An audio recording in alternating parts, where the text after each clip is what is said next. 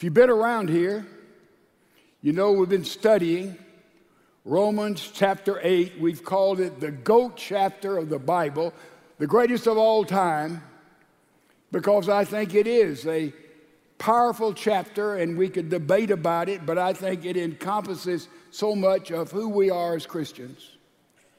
And through these many weeks, I thought about it. I said, you know, when we get through with Romans 8, how many of us, or will I remember all the scripture, the highlights, the lowlights as we went through Romans 8? Well, I remember those. And then I thought about Psalm number 118. If you have your Bibles with you, you might turn to this psalm. Psalm, um, uh, psalm 119, I'm sorry, 119.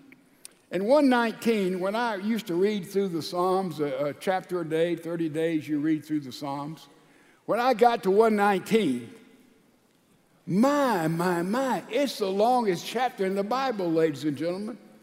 176 verses. It takes a while. It seems like when I was reading a, a chapter a day in Psalms during different times of quiet time, I'd get to 119. That'd be the very day I had a busy schedule and I didn't think I had time to read 176 verses. But in those 176 verses, verse number 11 is indeed interesting. It says, Your word, God's word, I have treasured in my heart that I may not sin against you. So this means that in the Bible, there are scriptures, there are words of God in this operating manual that we need to have hidden in our heart. They need to be treasured within us so we can call upon them in every kind of situation of life. And I thought about what are those words in Romans chapter number eight that we've already studied, those who've been around here. And, and I just marked those verses that stood out for me. If you don't have a Bible, there's one in the pew rack in front of you. I hope you'll have one, Romans chapter 8. And the verses I marked were verse 1 of 8 Therefore, there is now no condemnation to those who are in Christ Jesus. And when we're burdened and down and think we've lost all relationship with God, as Christians, we need to be awakened to the fact there's no condemnation. And then verse 11 I've marked as one we need to hide in our hearts. But if the spirit of him who raised Jesus from the dead dwells in you, he who raised Christ Jesus from the dead will also give life to your mortal bodies through the Holy Spirit who dwells in you. In other words, when we're down right now, our mortal bodies, that verse says, hey, we've got the resurrected power of the Holy Spirit in our lives that will lift us up. Verse 11. And then I moved over to verse 15. That's a verse we need. For you have not received the spirit of slavery, leading to fear again, but you have received the spirit of adoption as sons, by which we can cry out, Abba, Dad, Father, to know we have an intimate relationship with God. Boy, I marked that verse. Then I jumped over to verse 28. And we know that God causes all things to work together for good to those who love Him, those who are called according to His purpose. And I said, I need that verse. And then verse 31 that we will bump into today and develop more fully.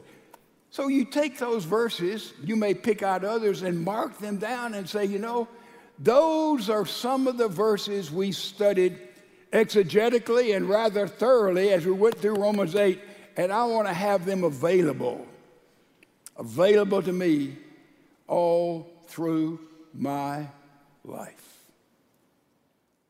Our Heavenly Father,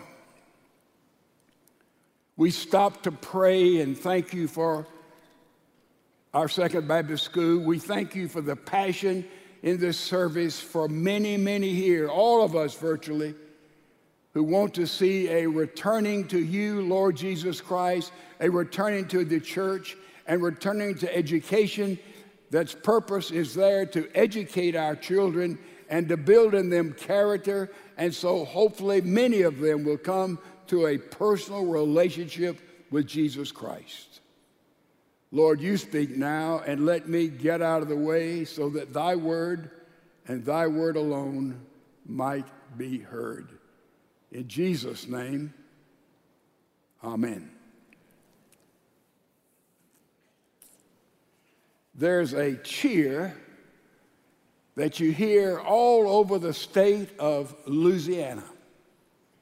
If we verbalized it, the cheer for high school teams, cheer for the LSU Tigers, cheer for the New Orleans Saints, and, to express it the way we would express it, we would say, Who is that team who thinks they can beat the Saints? That's how we say it in normal English. But those in Louisiana, they state it in a different way, and I thought, I wonder if we could find a cheerleader who cheered for LSU and maybe the Saints as well, who could lead us in that cheer that expresses the same thing in a different way. And we have such a cheerleader here today in one Laura Cates.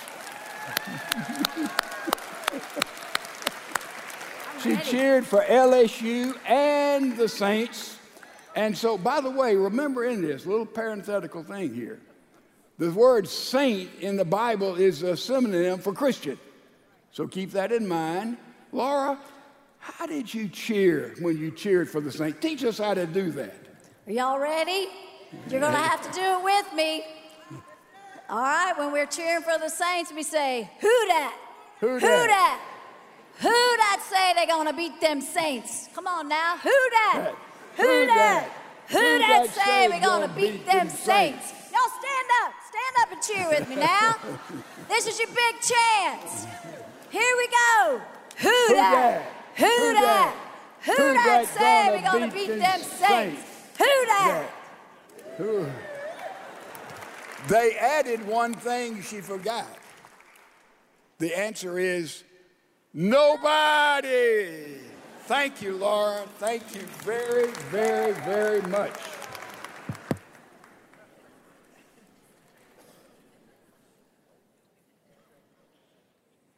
You say, where did that come from? the NFL gets a cut of all the gear that is sold by all the NFL teams, that most woke NFL. But they haven't been able to get a cut of all the who dat yells. They really haven't. They've had legal teams that have gone and looked all over Louisiana and other places to try to find where that originated.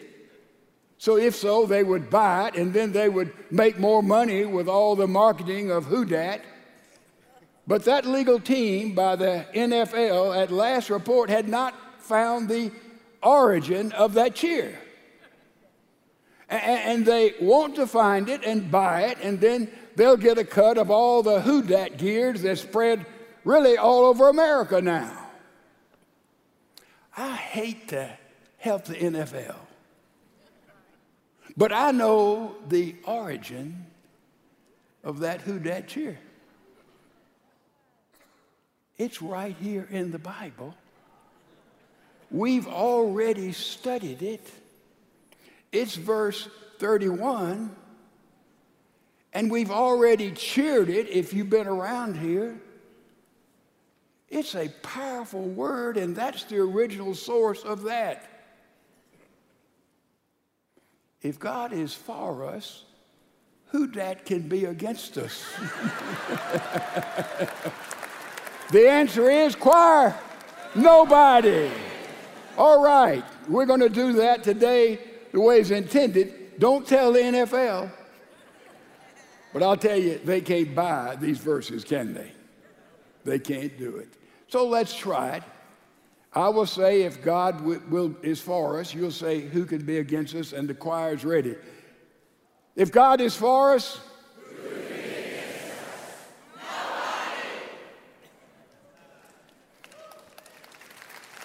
Now, as we go back to our scripture, that was the verse we ended up with last time we gathered but I want to sort of bring us in an overview here of the whole book of Romans. It's interesting that Romans chapter 1 through chapter 3 is primarily saying everybody's a sinner. Jews, Gentiles, Greeks, nobody's going to make it and have a relationship with God. You can't keep the law. You can't practice all the rituals. You're not going to make it. Nobody's going to make it. And you have three chapters in Romans saying exactly that to sum it up. And then you come to the end of chapter three. And, ladies and gentlemen, that is the low moment in all the study of Romans. That's the bottom, that's the pit. And Paul is saying that's where we all are. I want you to look at it in chapter number three of Romans. And I'm going to read what that pit sounds like. He says, What then? In fact, we're all losers. We're not going to make it. That's verse 9, chapter 3. Are we better than they? No, not at all. For we have already charged that both Jews, Gentiles, Greek, everybody are all under sin. Can't do business with God under sin. We know that. And then he describes what it is like. He said, There is none righteous, not even one. There is none who understands. There is none who seeks for God. All have turned aside. Together they become useless. There is no one who does good. There's not even one.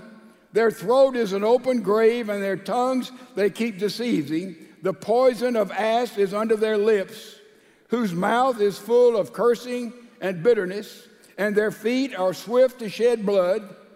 Destruction and misery are in their faiths, and the, and the faith of peace they have not known.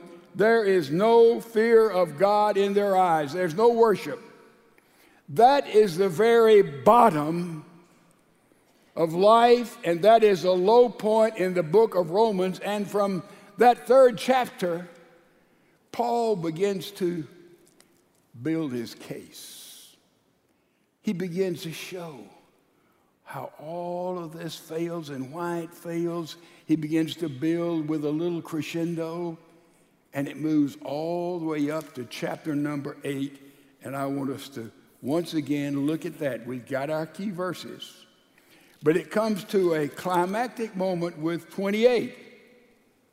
All things, all things, things work together for good to those who love the Lord those who are the call according to his purpose.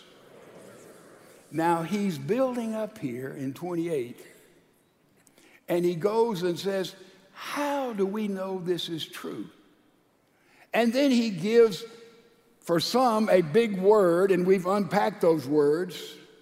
And he says, very simply, Let me tell you what, this is what God has done for us. He has foreknown us. That means before time, before the foundation of the world, He planned you out. He planned me out. Your DNA, your soul, your uniqueness has never been before and never will be again. He says you are foreknown. He says you are predestined. To say it simply, that means that God has a plan for every life.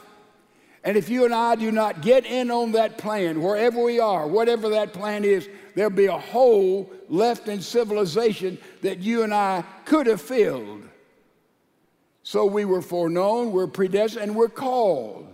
And we have in us the ability to make a decision, a free moral agent. We have free will. And when the call of God comes, we can say yes or we can say no and therefore we respond to the call of God, he says, then we are justified. We got things settled with God and settled with ourselves and settled with our fellow man. That is provision he has made. And in justification, there's implication of sanctification, and that's where we are to grow up and mature in the Lord. And then the last word said, we'll be glorified. And glorification is in the present tense, it's already assumed that's where we're going. And then he gives that powerful 31st verse. If God is for us,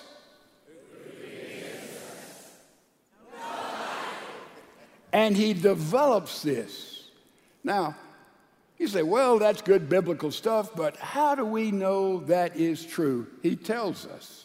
Look at it there in verse 31 following. He says, He who did not spare his own son, but delivered him over to us all. Now, follow me there. What's the greatest need we have? What's the greatest need everybody needs? That is a need to deal with the garbage and trash, the sin in our life, and to be forgiven. And we know we said it in, in Colossians, we're forgiven. In Hebrews, God forgets everything we've ever done. So let me say for the humpteenth time, if that is a word, that when we uh, turn from our sin, Jesus Christ, if we're in Christ, forgives our sin and then on top of that, he can do something we can't do. He forgets our sin. So quit bringing up all the old sin in your life. Would you do that before God? It's done, it's settled. That's what he's saying here. That's the reason we have that promise. How do we know that he's on our side? That who can be against us? He did not spare his own son. He said, Will he not also with him freely give us all things? We know that all things work together, all things. And then God in Christ will give us all things. How does that work? Do fathers love to give good gifts to their children?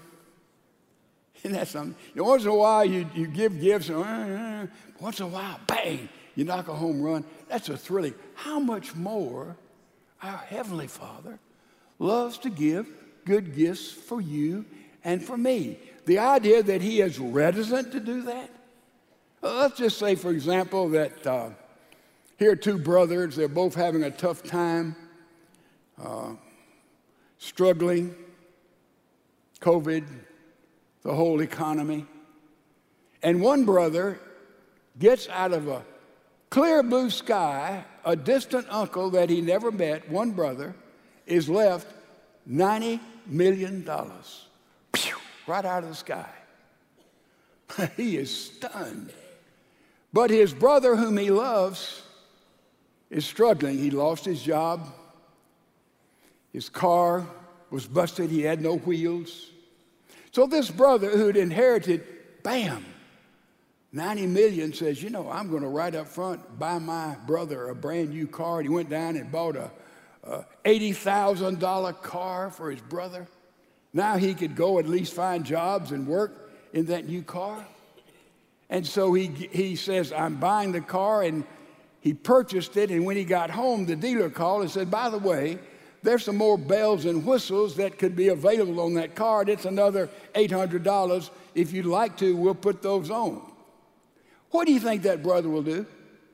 What do you think?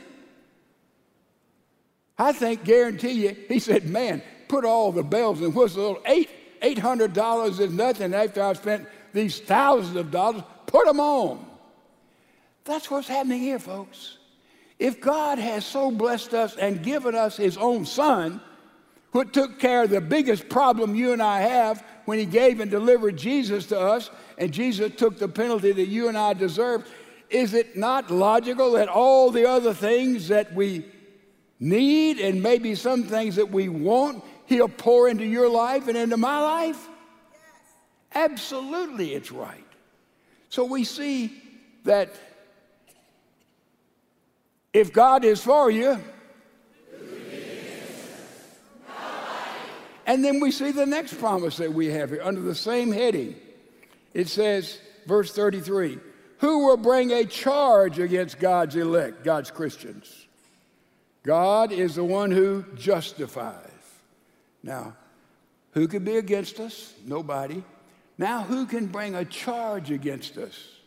The answer to that is nobody because God has justified us.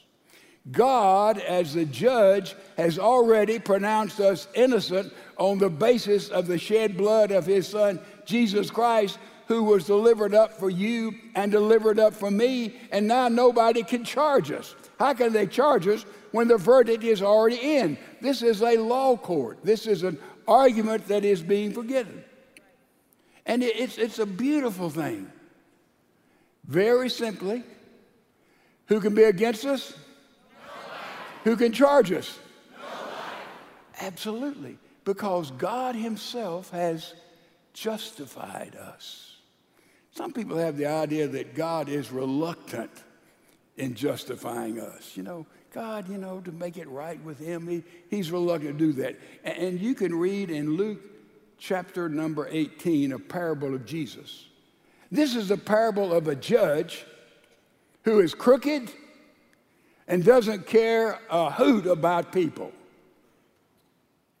Doesn't care about a crooked judge, has no compassion for people, and there is a widow woman who is being oppressed illegally by an enemy, and the only way she can get any answer is for the judge to stand before the enemy and make things right. So she goes before the judge, poor, no influence, but the judge, he's crooked. He doesn't care about anybody, and he throws her out of the court. She comes back again, the judge throws her out of the court. And then finally, finally, finally, she said, You know, the only answer I have is the judge to do the right thing. She begins to pester him, another theological word. Jesus says she shows up at his door when he leaves, presents her case. He goes out to eat, she presents her case. He goes to work in the court, she presents her case, and she does this over and over and over and over again until finally the judge says, Do something with this woman. She's driving me crazy. Take care of her problem. Now, you've heard this taught illegitimately. People have said, trying to understand this parable, well, God is the judge. And to get through to God, you've got to pester him and pray and pray and pray and pray and pray and pray to get him to relinquish because he's tired of hearing from you. That's been interpreted like that. That's not what this parable teaches. It teaches that God is totally unlike this crooked, uncaring judge. God is a judge who loves, who wants the best for all of his children, who can say Abba to him and therefore He is on their side and He is always open and available to listen to our deepest needs and wants. You see, that's what that teaches. And therefore, who can charge us? Nobody, because God has already pronounced us innocent.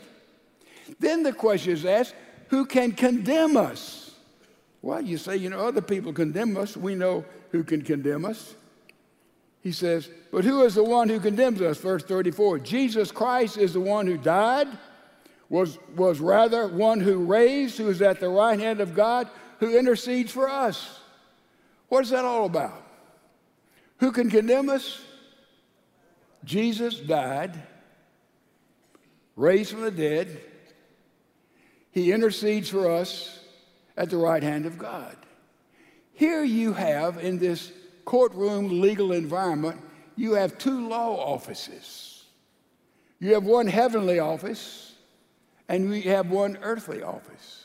In the heavenly office, there is Jesus who is there at the right hand of the Father, and Jesus, as he called himself, is our advocate. We have an advocate in heaven. And the Holy Spirit, who is in the law office down on this earth, he is our counselor. He's called our counselor.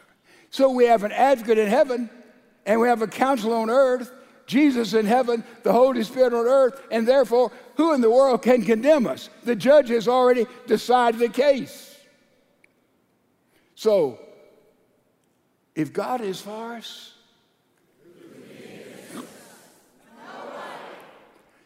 who can challenge us? Who can condemn us? Who can bring charges against us? And then we come to the last thing.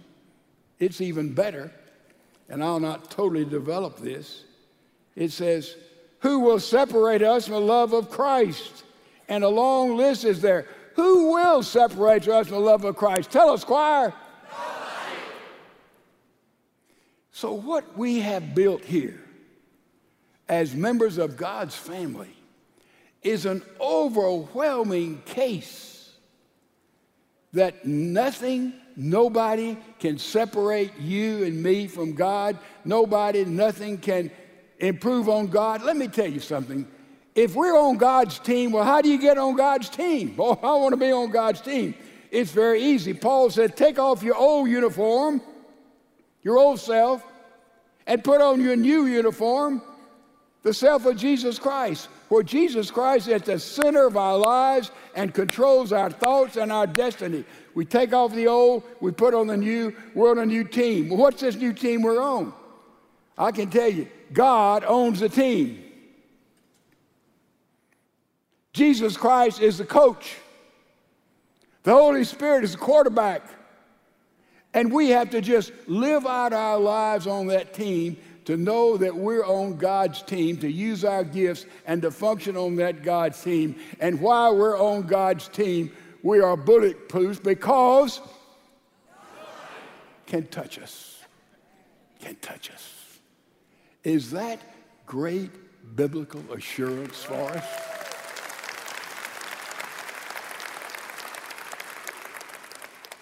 It happened at Texas Tech.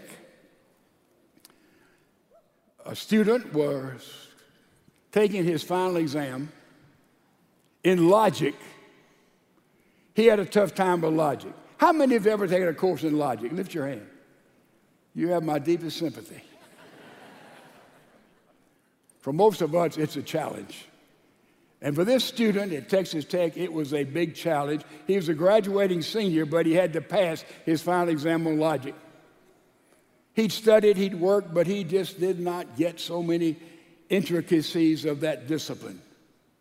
But the professor said, for this test, I'm going to let everybody in the class get a eight and a half by 11 piece of paper, and every, anything you could put on that paper, you can use it as you take this test. You got that? Anything you put, you can imagine, you write fine all over that paper. You could hardly see any, any white on that paper. You'd write everything because he said anything you put on this paper, you can use as you take this final exam in logic. So all the students came in, and this one student came in, and he took that eight and a half by 11 paper and put it down by his desk. And in walked another young man who was getting his PhD in logic, graduate student, and came and stood on that paper. so as he was taking the test, anything he didn't understand, there he was, standing on that paper. He would answer and help him. In fact, that student was the only one who made an A. Professor said,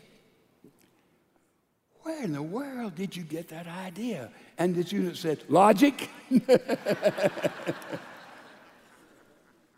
oh, the logicalness of God how in divine logic he has provided a way for you and I in whatever comes up in life to have the Lord Jesus Christ that there by us, the Lord Jesus Christ as our coach and the Holy Spirit as our quarterback. So we're confident of one thing. One thing described here in this fabulous passage. If God is for us,